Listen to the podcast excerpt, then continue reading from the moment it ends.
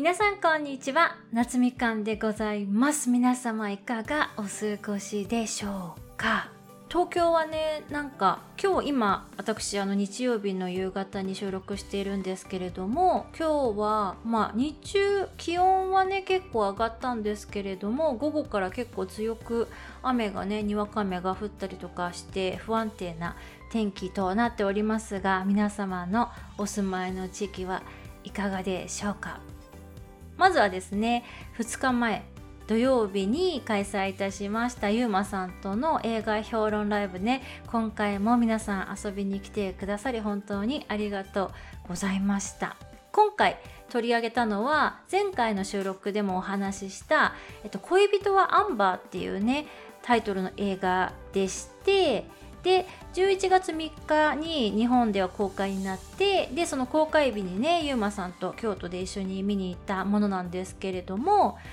結構ね映画のその評論部分は今回も面白い話がねできたんじゃないかなと思っておりますのでぜひゆうまさんのチャンネルにてライブね遊びに来れなかった方はアーカイブ楽しんでいただければと思います。でまあ私のこのねチャンネルでも軽く映画の話しようかなと思うんですけれども最初まずねその恋人はアンバーの、まあ、どのような話かっていうところからご紹介したいなと思うんですけれども1995年のアイルランドが、えっと、舞台の映画ですね。で、あの保守的な田舎町に住む、まあ、高校生の2人の男女の話になっております。でまず主人公の1人がですね高校生のエディっていう男の子なんですけれども本人はですね自分が同性愛者なんじゃないかなっていうことを、まあ、気がつき始めてはいるんですけれどもその悩みっていうのを誰にもね伝えることができていなくってで一人でこう悶々と悩んでいてでまあ、父親のね後を継いで軍隊に入るっていうことで、まあ、普通の生活に溶け込むっていうことを、まあ、望んでいるっていう男の子です。でもう一人の主人公アンバーっていうね女の子なんですけれども、まあ、同じ高校に通う2人なんですけどね。アンバー自身はもうその田舎町を早く出てもうね自由な大都会ロンドンに引っ越すっていうことを夢見て、まあ、すごいお金を貯めているっていう女の子。でしてで2人の共通点っていうのはどちらも同性愛者だっていうことなんですよね。でアンバーの方はもう自分がゲイであるっていうことはかなりしっかりと自認しているっていう感じですね。でまあいじられるわけですよ高校で周りの子にね。その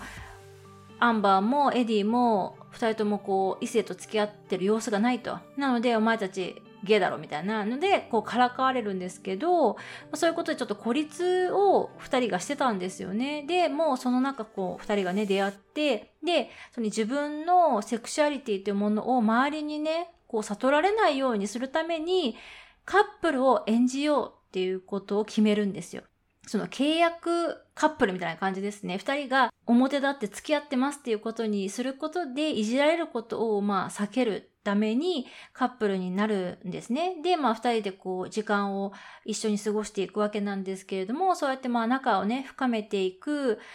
につれてですね、まあ最初というか、すごくね、二人は気が合うんですよ。で、仲良くやってるんですけど、その理想的な関係っていうのは、まあ、後半に行くに従って、ちょっとずつほころび始めていって、てんてんてんみたいなね、お話でございます。で、夏みかん的にこの映画を、まあ、一言で要約するとっていう話はね、評論ライブの中でもしたんですけれども、私がこの映画を見て感じたことはですね、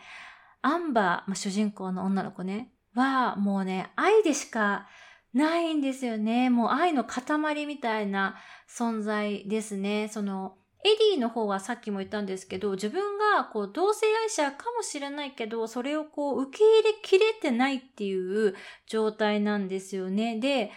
あの、現代でもそうなんですけど、同性愛者の方たちって、特に10代の子たちっていうのは、まあ、自死してしまうことかもすごく多いんですよね、悩んでいて。で、エディも、まあ私から見るにちょっと結構ギリギリな状態でなんとか生きてるっていう感じっぽく見えるんですよ。でも、そのエディがアンバーと、まあ、その政略カップルというか契約カップル状態でいろいろとこう二人で時を過ごすにあたって、このアンバーからの愛を受け取りながら、あとはアンバーっていう存在がすごくこう光みたいなものになっていって、で、アンバーの存在があるからこそ、こう生きながらえるというか、なんとか踏みとどまっているっていう感じがすごく伝わってきて、で、まあね、あんまネタバレしたくないので最後のこととかあんま言いたくないんですけど、まあアンバーは最後までエディのことをね、救うんですよ。もうそれが、その二人はね、両方とも異性愛者ではなくて同性愛者なので、二人が、まあ、結ばれるってことはないんですよね。だけど、アンバーはね、本当にエディのことを、こう友達として、もう家族同然の存在として愛してるっていうのがすごく伝わってきて、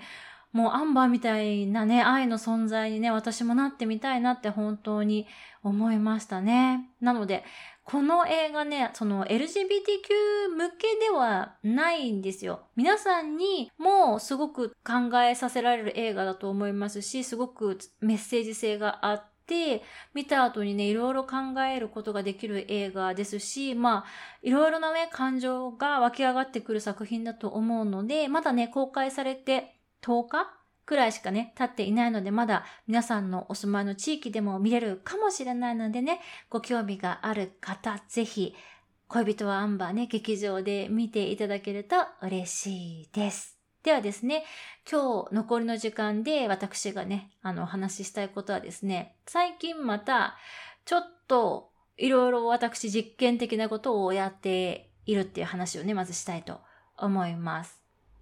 まあ皆さんね、理想の私っていうのがいらっしゃると思うんですけれども、私もね、こういう風になりたいなってさっきまあちょっと言いましたけど、アンバーみたいにね、愛の存在になりたいなとか、こういろいろね、なりたい像っていうのがあると思うんですけど、私は結構数字を追いかけるのが好きなので、まあ理想のね、月賞を稼いでる私とかも一応ビジョンがあるわけですよ。で、その理想のね、月収を稼いでる私だったらこれやってるよねっていうのを割と今、えっと一つずつやっている実験っていうのをやっています。で、そのうちの一つなんですけれども、あの、私、マッサージとか整体とかっていうの結構今まで課金してきてるんですよ。ここでも結構何回かお話ししてきてると思うんですけど、あの、コロナぐらいまでは、あの、ドクターストレッチ通ってましたし、それ以外にもアロマとか、あとはその近所のね、謎生態に行ったりとか、いろいろね、試してはきてはいたんですけれども、まあ、その月賞、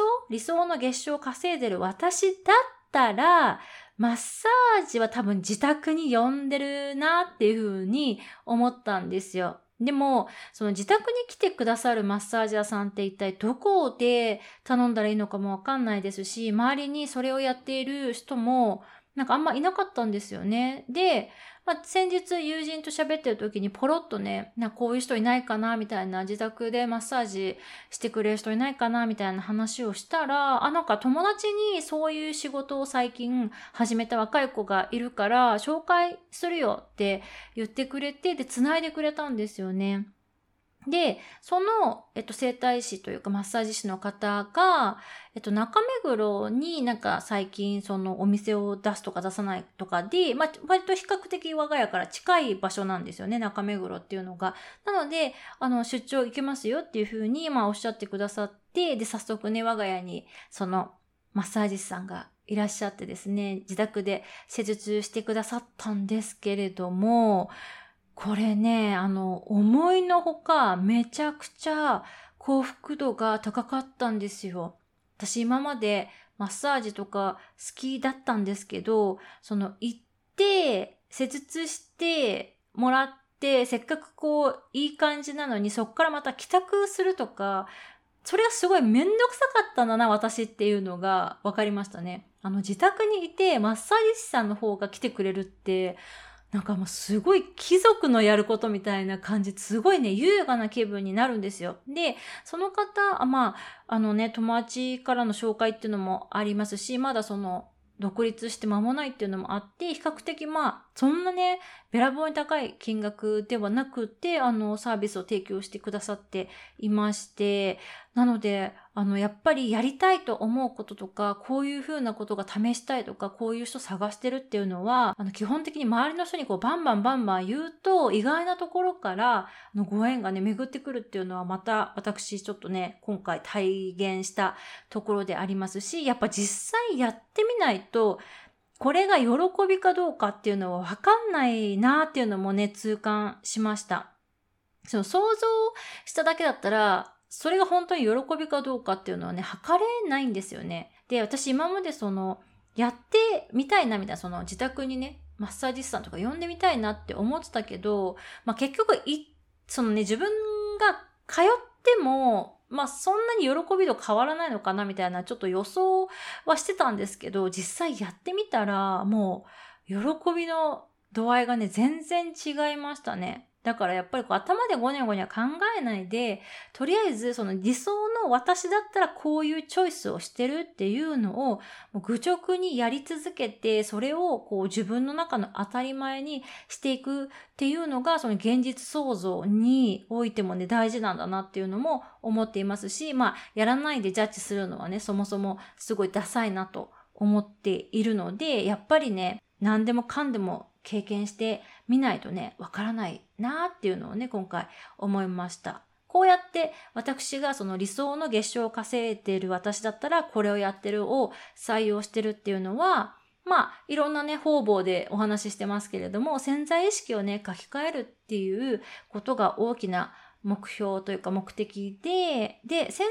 識が変わると現実って変わるんですよね。まあ、潜在意識っていうのはどういうことかっていうと、まあ皆さんがね、あの、頭で考えてることじゃなくって、その深層心理で信じていることっていう、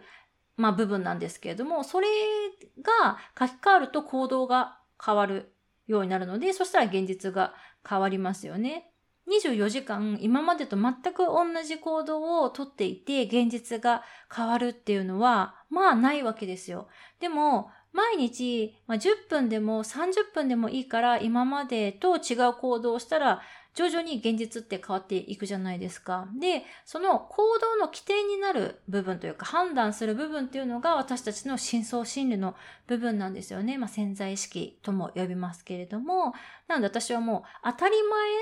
にやってることっていうのをどんどんどんどん書き換えていく必要があるなっていうふうに思うので、引き続きね、この理想の、例えば、まあ月賞じゃなくてもいいんですよ。理想の、えっと、例えば、なんだろうな、状態の私、心のあり方とか、その、すごい幸せを感じてる私だったら、これやらないよねとか、逆にこれやってるよねっていうのをどんどん採用していくっていうのも、あの、皆さんもね、ぜひぜひ、あの、ちょっとずつ、あの、あんまり私みたいに大きくお金をかけて挑戦するとかね、引っ越しとか、そういうことしなくてもできることっていっぱいあると思うんですよ。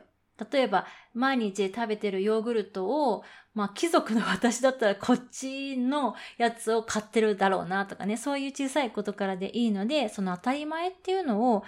ちょっとずつアップグレードしていくっていうのもね、やってみていただきたいなと思っております。で、ちょっと話が変わるんですけど、あの、ちょっと前なんですけど、私、あの、人生で初めてファスティングっていうのにね、挑戦したんですよ。ファスティングとか断食とかね、やられたことある方、結構多いんじゃないかなと思うんですけれども、私がね、なんで今回ファスティングをやってみようかなと思ったかと言いますと、まあ今、お世話になっているビジネスのね、コンサルの方が、えっとね、7月ぐらいだったかな ?8 月かに、あの、彼女自身もファスティングをやったんですよね。で、そのファスティングやったらもうめちゃくちゃ宇宙とつながるようになったというか、その子はすごい、あの、ここでも散々話してるあの、弁財天つなぎのね、子なんですけれども、あの、その子がすごいこう、今までも相当スピってたんですけど、もう、もう今まで以上にメッセージが結構降りてくるようになったから、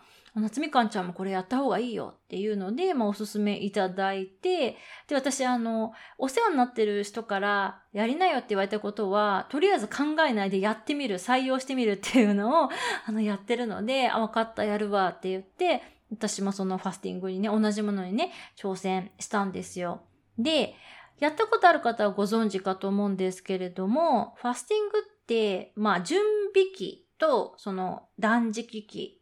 回復期みたいな感じのこう3つのフェーズに分かれてるんですね。で、私が今回やるのは、準備期3日、断食が3日、で、回復期が3日っていうトータル9日間のやつを3ヶ月連続でやるっていうのをね、試そうと思っております。で、あの、3ヶ月やると人間の細胞って、まあ、3ヶ月で結構全部入れ替わるらしいんですよ。だから3ヶ月やると、まあまあ、結構その腸内環境とかもかなり生まれ変わるということでですね、あの、夏みかんはだから11月、12月でしょ ?12 月までには3回終わらせる予定なので、ちょっと年明けにはね、もう、ま、夏みかん2.0みたいな感じで、ちょっと生まれ変わった状態でね、なる予定になっております。腸内環境は完全に変わってる予定ですね。で、あの、やったことがある方はご存知かと思うんですけど、まあ、準備期っていうのは、まあ、1食なり2食なりしか食べないみたいな完全に断食する前のちょっと準備期って感じなんですけど、私は、あの、普段からパレオダイエットっていうのをやってるって話もね、ここでしたと思うんですけど、普段から1日24時間のうち8時間しか食事をしないっていうのをやっていて、で、残りの16時間は断食してるんですよ。だから、この、えっと、準備期に関しては全く問題がないというか、いつも通りだったんですよね。まあ、一朝ごはんとかだけ置き換え、その、酵素にして、で、2食は普通に食べるみたいな感じで、で、断食がその3日ね、準備期を経て始まったんですけど、私がやるやつは、その、酵素ドリンクと酵素のペーストみたいのを摂取するっていうタイプなんですけど、どちらもね、結構甘いんですよ。だから、あの、この3日間ね、空腹感はね、あんまりなかったです。結構その、酵素ドリンクとかがカロリーが高いものというか、糖度が高いものなので、そのドリンクとペーストだけでも、1日1200キロカロリーぐらいは摂取するんですよ。だから、空腹感は思ったよりは感じなかったんですけど、その3日間ずっと甘いものしか食べないじゃないですか。で、これがめちゃくちゃきついんですよ。まあ、普段私がしょっぱいものを食べ過ぎてるっていうことなのかもしれないんですけど、もうね、甘いものだけ毎日が、もうほんと頭狂うかと思って でもう3日目とかほんと禁断症状っていうか、もうしょっぱいものが食べたすぎて、あの、しゃぶしゃぶ温野菜っていうお店あるじゃないですか。もうしゃぶしゃぶの皆さん行きたすぎて もうホームページでメニューをもうずっと見てるみたいな、なんかそれちょっとやばいやつになっていたんですけども、まあ3日間ね、断食、その酵素と酵素ドリンクだけ乗り切って、で、回復期っていうのがあるんですけど、回復期は、なんか本当は、あの、いきなり食事しちゃダメなんですけど、私、あの、断食やる前にですね、この回復期の1日目に当たる日に、あの、友達と夜ご飯を食べる約束にね、入れてしまってたんですよ。それ、もう忘れてて。でも、まあ、断食こっちのね、都合でリスケするっていうのはちょっと申し訳なかったので、一応まあ私ちょっと今日回復期1日目だからあんま食べれないけどごめんねみたいな感じで、まあ行ったんですよ。で、あの、回復期も初日はね、朝と昼は、あの、酵素だけにしてて、で、いきなりね、中華、あ、まあ、その、中華だったんですよ、予約したのが。で、いきなり中華入れたらやばそうだなって思ったので、一応夕方に、あの、自宅で、あの、野菜スープを作って、それをちょっと、あの、試しに胃腸の中に入れてから出発したんですよ。で、野菜スープを摂取した段階では、まあまあまあ大丈夫そうだったんですけど、まあ中華ね、あの、美味しかったんですよ。で、ちょっとね、辛いもの、あの、麻婆豆腐は、あの、私豆腐の部分しか食べてないんですけど、まあ麻婆豆腐結構、あの、山椒の風味が効いていて結構辛い味だったんですよね。で、あの、あんまり食べてないんですけど、もうやっぱ食べたらめちゃくちゃ腸が痛くなって、あの、胃が痛くなるっていう経験は、なしたことがあるんですけど、まあ胸焼けとかもね、でも、あの、腸がめちゃくちゃ痛いっていうのは、あの、ちょっと初めての経験でもびっくりしましたね。だからやっぱいきなり、あの、回復期に辛いものとかね、ちょっとでも、あの、絶対ダメですね。これもう当たり前のことだと思うんですけど、あの、どうしてもね、抗えずにね 食べてしまったので、ちょっと1日目の夜結構お腹が痛くなっちゃったなっていう感じで、で、まあ、2日目と3日目、その翌日と翌々日も、軽めのそういう野菜スープとかを1食。で、あとはその、酵素っていう感じで過ごして、っていう感じで徐々にあの固形物とかも取っていってっていう感じで、まあ、9日間が終わりました。で、あの、ぶっちゃけ言うと、一回やっただけでは、私の中では、まあ、メッセージすごい下ろせるようになったなとか、そういう変化っていうのは、まあ、今のところ感じられてはいないんですけれども、でもね、やっぱ、私ダイエット目的ではなかったんですよ、今回のファスティング。でもね、かなりね、すっきりしましたね。やっぱ3日何も固形物食べないってなると、あの、その間もちゃんと便は出るんですよね。なので、あの、腸もかなり、あの、クリーンになった感じがしますし、お腹周りが特にスッキリしたなと思うので、残りのね、今月と来月も2回ですね、もう、あの、ちょっと対策を練りつつ、その、甘いものだけっていうのが本当に耐えられないので、ちょっとなんかいい方法ないかなっつってちょっと相談もしつつね、あと残りの2回も楽しく乗り切っていきたいなと思っております。で、まあ、3回やったらね、結構体変わるんじゃないかなと思うので、そのね、どんな風に変わっていったかっていうのもまた皆さんにね、ここでご報告させていただきたいなと思っております。で、まあ実際やってみる前は、なんか3日も食事しないとかって今までの人生でないと思うんですよね。まあ、盲腸の手術した時が小学校5年生だったんですけど、まあ、その時は確か3日ぐらいはあんまり食べられなかったその重湯とかだったんですけど、まあ、それぶりだったので、あの、すごい不安だったというか、やっぱ食べるっていうことってすごく喜びじゃないですか。だからそれを楽しまないで3日間、うん、過ごせるのかなってすごく心配だったんですけど食事って意外にあの時間がかかる行為だっていうのも今回気づいたんですよ。食事しないとね1日の長さがね全然変わりますね。なんか余暇がすごい2時間ぐらいあの余分に時間ができたなっていう風に感じるのであの悪いことばかりではないというかこれ結構習慣としてやるとあのいいのかもって逆にその例えばね私卒論とか大学のレポートとかってこうまとめて集中したいなって思う時があるじゃないですか。なのでそういう時にその断食あのスケジュール合わせてやるとすごくこう食事に時間を取らなくていいし余計なこと考えなくていいので集中できるんじゃないかなと思うのでね今月とかあのレポートのねまた締め切りがあるのでそこに合わせてやるっていうのもありなのかなっていうふうにね考えております。ファスティングね、あの経験者の方もしいらっしゃったら、ぜひ夏みかんにね、なんかこういうのもあるよとかね、おすすめあれば教えていただけますと嬉しいです。それではまた次のエピソードでお会いいたしましょう。バイ